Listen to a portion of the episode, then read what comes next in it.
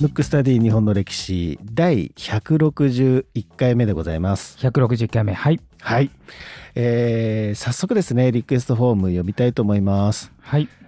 ラジオネーム水野勝成さん、えーリクエスト人物出来事が安倍正弘と。いつも勉強しながらこのラジオを聞いています安倍正弘をリクエストする理由は僕が安倍正弘が創設した藩校の福山静士館高校の生徒だからです。自分たちの学校を創設した人なのに詳しくあまりよく知らないのでぜひラジオでやっていただきたいと思いましたと。はい。うん、これは高校生ですね。高校生ですね。はい。なんかありがたい。なんか結構リクエストで来ますよね。受験生とか。そうなんです高校生とかはい。でもあのてっきり僕安倍正弘やったかと思ってたらはい。やってないんですね。やってないんです。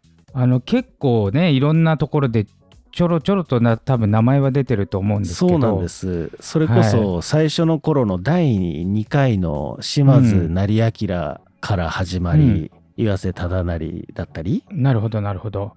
まあちょいちょい出てきますね。そうですね。だからあの本当にキーパーソンなんですよ幕末のだからてっきりやったかと思ったしあの僕が大好きな人なんですよはい。であの幕府側のねうんあの人なので、まあ、あの幕末っていうのはやっぱ幕府を倒すっていう物語なのであのちょっとスポットがね優秀なんですけど当たりにくいんですけどうん。あのキーパーソンなんで、はいじゃあちょっと早速やっていきたいなと、今回はリクエスト通りの通りではい安倍正弘ということですね。はいそれでやっていきます。はい。じゃあ行きましょうか。はでまずね安倍正弘はまあどこの人かっていうとそれこそねリクエストホームにあった福山今で言うと広島県福山藩の藩主なんですよ。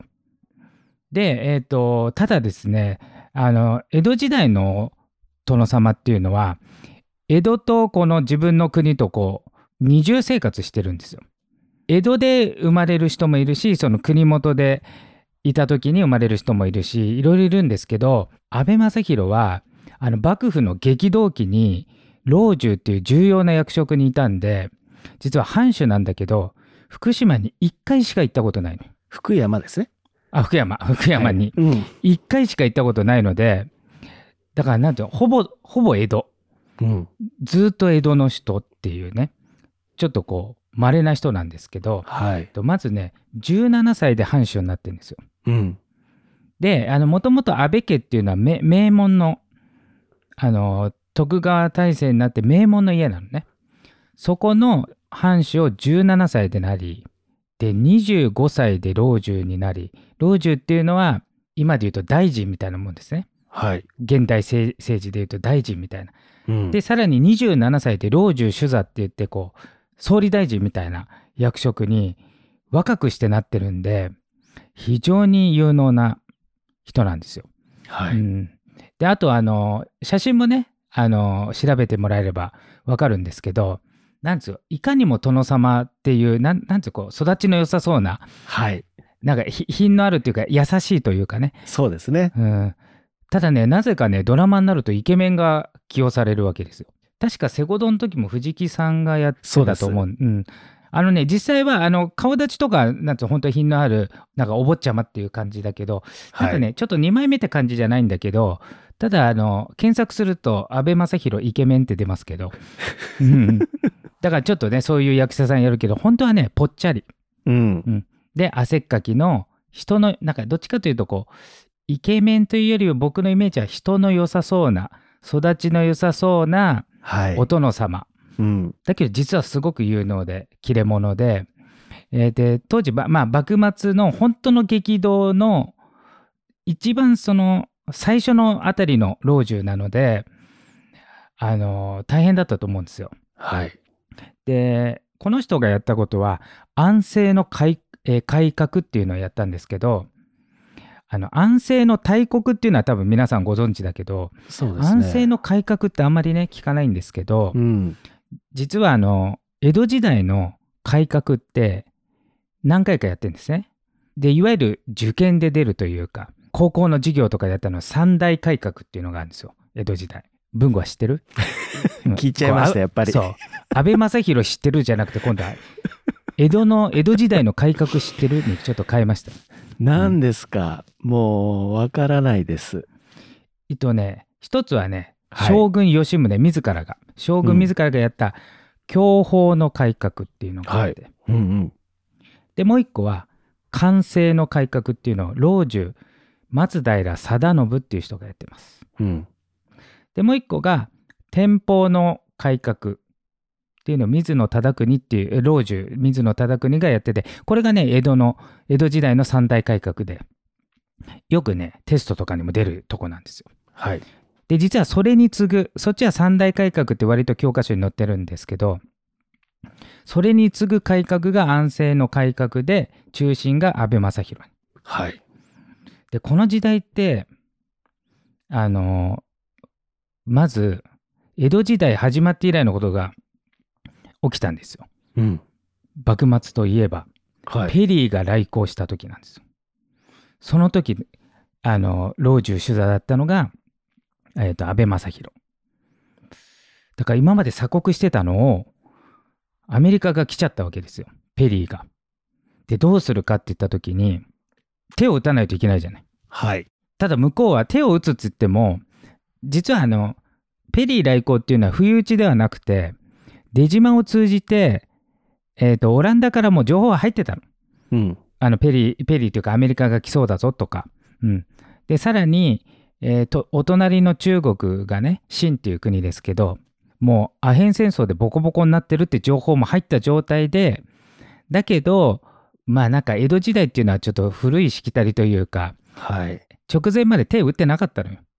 ほいでペリーが来て開国を迫られてちょっとこうどうしようどうしようって言った時の、えー老中主座が安倍正弘でで彼がやったことっていうのはまあもちろんそんな追い払えないからねもう実力差があるんでどうしようかって言った時今まで江戸時代っていうのは政治っていうのは特定の人がこうやってたわけですよ。はい。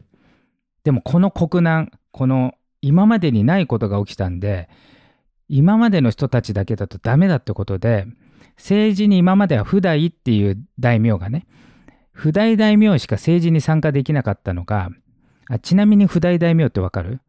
不代大名は、あのー関ヶ原の戦いの勝った側でしたっけ？そう関ヶ原の戦いの前から前から。仲間だったのが不代大名。で関ヶ原の戦いの後もう勝ったから家康についたっていう人は戸様。うん。あともう一個徳川一門のことは審判っていうんですよ、うん、だから大名っていうのは3種類あって不代大名戸様大名審判ってあって。で家康はやっぱりよく歴史を研究してたんで長く続けるためには権力を分散させるとかね。あの巨大な力が政治に関与するのを避けたわけね。あとこの番組でもよくやってる身内の争いっていうのはもうしょっちゅう起きるんで。だからちょっと意外に聞こえるかもしれないけど徳川一門って政治に参加できないんですよ。将軍家以外は。うん、やっぱ仲間割れの歴史じゃないもう文庫も散々見てると思うけどそうですね。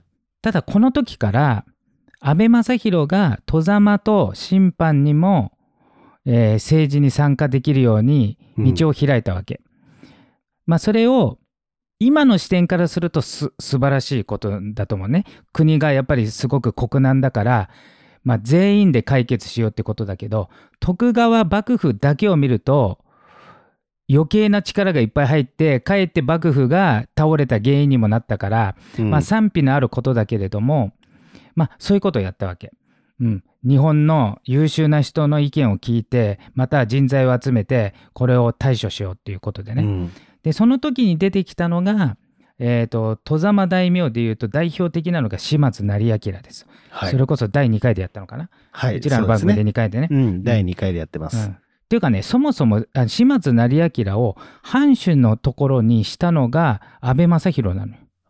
そうなんですね。うん、あのー実は島津家って、えーお家騒動起きてたわけ。おゆら騒動って言って。で、はいもともと成明が、あの、次期殿様に決まってたんだけど、お約束のお父さんが晩年好きになっちゃった側室のおゆらさんっていうのが、自分の子供を藩主にしたいって言って、じゃあすじゃあするみたいな。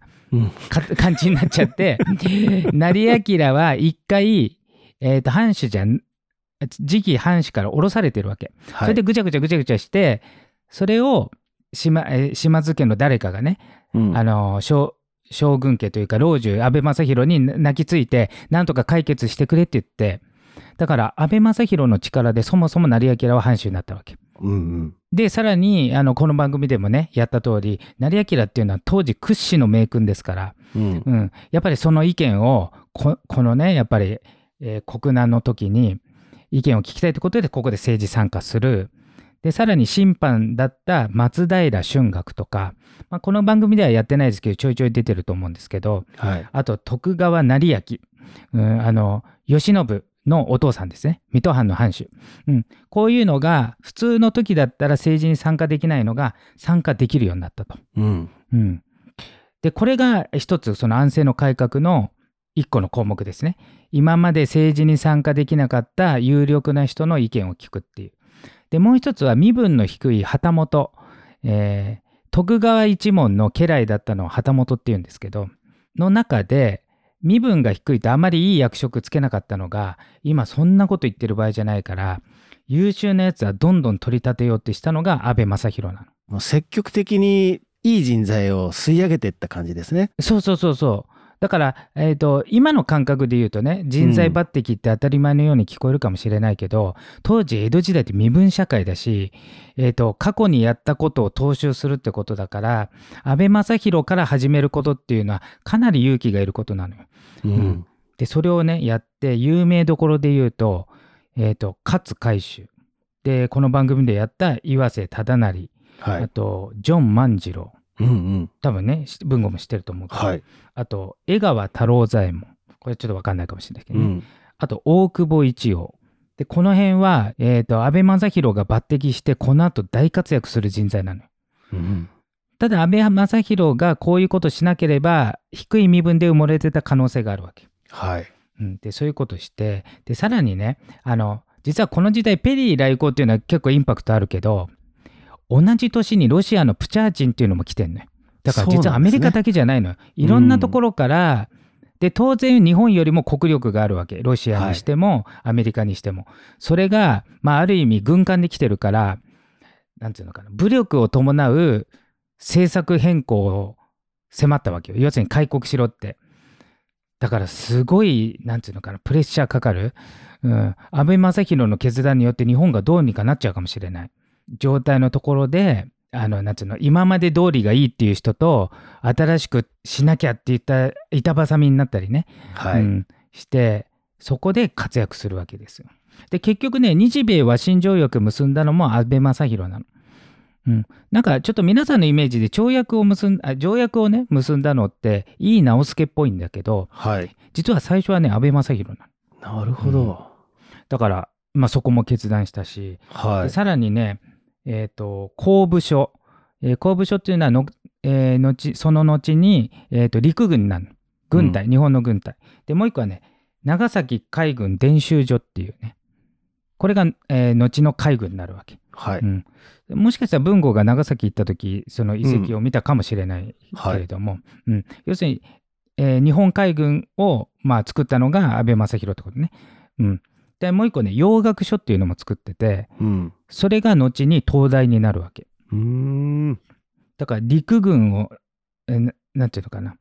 やっぱり欧米列強に勝つには軍を強くしないといけないと。すぐには勝てないけど準備しないといけないし、新しくそういうのを教育しないといけないので、その、公部署、長崎海軍伝習所、洋楽所っていうのを作ったわけ。うん。で、それが陸軍、海軍、えー東大と。はい。だから、えっ、と、安倍正弘自体の時代も、勝海舟をはじめとする優秀な人材を登用し、さらに次世代にもいい人材が来るように、学校とか軍を整備したのが全部安倍正弘なの。大変な人物ですね。大変な人物な。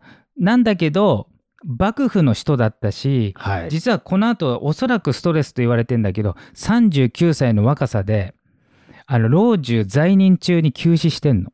まあストレスがまあすごそうですけど。そうそう。だからやっぱり、うんなんつうのかなやっぱ円満じゃないじゃないうちらは結果を知ってて例えば条約を結びましたとかねこれを作りましたみたいな感じだけど、うんその作るまでには反対があったりななんていうとすんなりとはいかないことばっかりじゃない。しかも当時っていうのは反対がなんていうのただ言論で反対じゃなくて本当に殺されるかもしれないっていう そうですよね。命がけのうん話なので、あのすごいストレスだったと思うのね。う。うんん、だからそれもあってね休止しちゃったのこの人は、うん、だから本当はもっと活躍するはい。人だったと思うんだけど、うん。うん、であの人も温厚でさらにねあの大奥でも人気あったっていうね大奥っていうのはその女性陣ですよね、はい。将軍の、ううんん。だからその実際の政治でも有能であり裏方の女性にもモテたっていうまあ人柄的にも多分なんでしょう温厚でうん。で人の話をよく聞いたっていう、えー証言がある人なのね。であとはね相手の話をね自分の方が身分高いのよ。だ今でいう総理大臣なんだけど、ちゃんと正座して何時間も聞いたっていうね、うん、そういう方なんですよ。だから名家のお坊ちゃまで育って多分育ちのいいまま能力も伴ってるっていう感じで通常はお坊ちゃまだとちょっと能力は落ちたりするじゃない。はい。うん、だからその品がある状態でなんていうんでしょうこう能力もある人だったっていうことだと思うのね。うん、で多分当時の島津成明とかはい。徳川成明とかって有能だけど多分個性が強かった人たちを、まあ、うまくその力を借りれるようにしたとか、うん、なんかねそういう人なのよ。なんかそういう人心掌握というか、そうそそうういうのにね、長けてたのかもしれないですね。そうなのだから本人の能力もすごいんだけど、はいやっぱりいろんな人の力を借りるっていうその人を見る目とかあの人をこの抜擢する力がすごいあった人なんだよね。いろんなところで安倍正弘はやっぱり出てきますからね。ね本当にねだから本当もっと注目されてもいい人であとねちょっと安倍正弘と最後の最後で脱線するんだけどはい。あのこの時代ってあの実はペリー来航とかねそういうことは習うじゃない。はい。うん、であとは倒幕派とね薩長とこう戦ってたとかあのそういうのは習うでしょけどこのこの時って実は地震もすごかったのよ。そうなんですね。そういわゆる南海トラフ地震ってあるじゃない。はい。あのマグニチュード当時、えー、と1854年なんで、うんちょうど黒船が来た翌年ですよ。うん。いわゆる南海トラフ地震が起きてうん。マグニチュード8.4だから東日本大震災級のやつが起きてうん。で南海トラフっていうのは、えっと、3つの地震が同時に起きるみたいな、うん。し静岡沖和歌山沖高知沖でうん。それが起きてるわけ、だから地震で日本がめちゃくちゃになってうん。さらに黒船が来たっていう時の総理大臣。お。いや、そりゃ、あの、老中のままお亡くなりに、そうだよね。ね。ストレスためででねしかもねね。それだけじゃないのよ、今で言われてその今でいう南海トラフ地えー地震が1854年にあって、その翌年1年後にあの今でいう首都直直下型地震安政の江戸地震があったの関東大震災の1個前の地震だから、えー、とその安政の大地震関東大震災、間もなく現代でも起きるとされる周期なんだけど、うん。それが翌年に起きてんの。いや、なんかもう、混乱の世の中というかね、ね。でマグニチュード7であの直下型地震で、当時の人口っていうのは今より少ない中で1万人死んでるわけ。わあ、すごい。だから歴史の教科書にあんま載ってないんだけどそれもあったの、うん。その時の老中でもあるわけ。だからペリーは来るはうん。南海トラフが起き翌年に江戸直下型の地震が起きさらにその1年後に、東北の八戸で大地震が起きてだから東日本大震災と同じ。これが1年ごとに起きてるの。すごいな。うん、で全部マグニチュードは8以上あえっ、と,、えー、と南海トラフが8.4、はい。えー江戸直下がマグニチュード7って言われてて、うん。八戸のいわゆる東北の地震も7って言われてるから、うん。超巨大地震が1年おきに3連発の倒幕が大きいのえーペリー来航ロシアはい。来航の時期のうん。老中主座ですから、いやーなんか幕末って本当に乱世だったんですね。乱世でしょ？だから多分庶民とかって戦争は起きるわ地震は起きるわ、うん。外国は来るわで多分なんかこのこの世の時刻みたいな感じだと思うんだよね。いや、なんかぐっちゃぐちゃだったんですうん、ね。だからあんまりね地震のこと言わないけどそうですよねまあ一応、うん、安政の大地震では藤田東子っていう人が水戸藩の当時最高の頭脳って言われてたあ西郷隆盛も尊敬してたっていう人がそれで地震で死んでるんだけどうん。あんまりそれぐらいしかあのドラマとかでも描かれないしあの書物でも書いてないんだけど実は3連発いや、その3連発ってね、なかなかヘビーですよね。1年おきだよ。すごいよね、うんでねその他にもえっ、とだからねに強烈なのこの安政の時代っていうのは。うん。南海トラフでしょ？江戸直下型でしょ？で東北の地震でしょ？よくよく調べると中も、えっと飛騨飛騨高山のあの岐阜今でいう岐阜のあたりとか、あそこでも地震起きたりして。なんかね。すごいことが起きてたわけ。すごいですね。うん だからななんだろうねいろんな面であの一番対処が難しい時にうん。すごくいい対処をした、うん。まあ、政治家というのか幕臣ですねそれが安倍正弘です。なるほど。いやー、大変でしたね、安倍うさん。んうん、それは休止するわっていう感じですけど、ねうん、いやーでも、ねそういう方がいたから、うんあ、の多分日本がねいい方向っていうかうん、多分被害もその起きたことに対してはあの最小限で言ったのかなとは思いますよね。うん、なるほど。いやー、ちょっとね、もう、うん本当にキーパーソン中のキーパーソンですからね。そうですね。はい。なんか、それこそ大河ドラマとかでもね、ちょっとね生涯が短かったからねもうちょっと長生きしたら絶対その主役級の人ですよ。そうですよね。うんでも、安倍正弘の周りの名前は豪華ですよね。そうもうビッグネームばっかりですよ。そうですよね。うんうんいやー、ということでですね、えー今回のテーマは、安倍正弘でした。